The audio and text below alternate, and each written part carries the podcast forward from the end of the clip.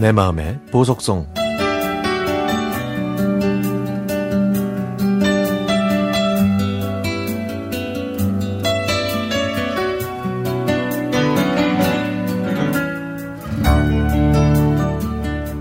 (1970년대) 우리나라는 가난했습니다.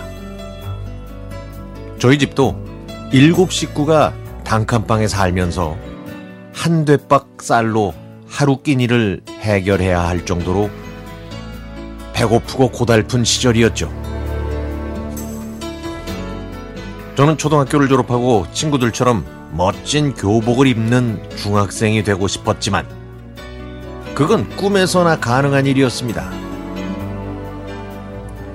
홍제동 시장에서 장사하시는 부모님을 도와드리던 어느 날 전봇대에 붙여진 무료 학생 모집이라는 광고가 눈에 들어왔습니다.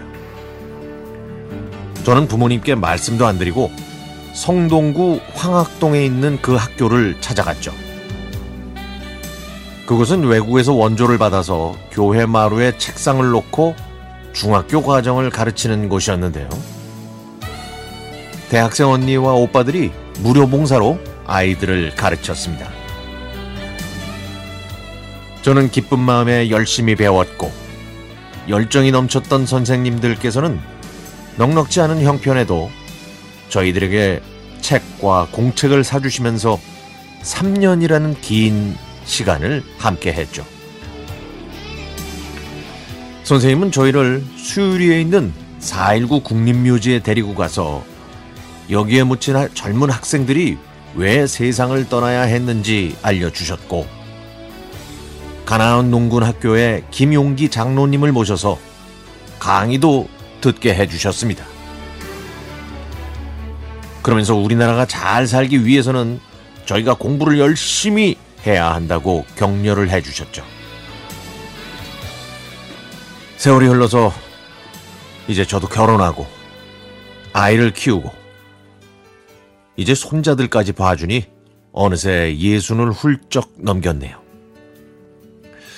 점심 도시락을 싸가지 못했던 저에게 노란색 양은 도시락에 담긴 하얀 쌀밥에 반을 나눠준 은경이는 지금까지 친구로 잘 지내고 있습니다.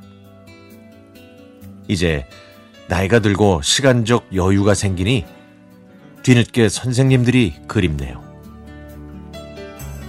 수학을 가르쳐 주셨던 홍정욱 선생님, 국어의 현숙자 선생님, 영어와 음악을 가르쳐 주신 김철민 선생님, 그리고 성경 말씀을 전해 주신 최창희 선생님을 뵙고 싶습니다. 또 공부하고 싶어서 멀리서 왔던 친구 김만분, 정한수, 이준식, 엄양선, 오세웅, 이경원, 이진순, 노옥녀도 생각나고요. 선생님들께서는 이제 여든을 여든이 다 되셨겠지만 혹시라도 혹시라도 이 방송을 듣고 계셔서 연락이 닿을 수만 있다면 정말 행복할 것 같습니다.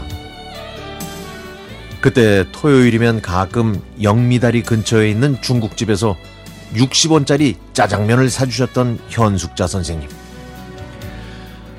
저는 그 짜장면 맛을 지금도 잊을 수가 없습니다. 지금 저희는 선생님들께 더 좋고 맛있는 음식을 대접해 드릴 수 있는데, 아, 연락이 닿을 수만 있다면 얼마나 좋을까요? 인간 없는 학교라 찾을 방법이 없어서 방송의 힘을 빌려 이렇게 희망을 담아 봅니다.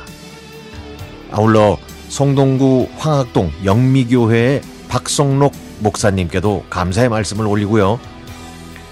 제 글이 방송돼서 제 은인이신 선생님들과 또 동고동락했던 친구들과 꼭 재회할 수 있기를 기도합니다.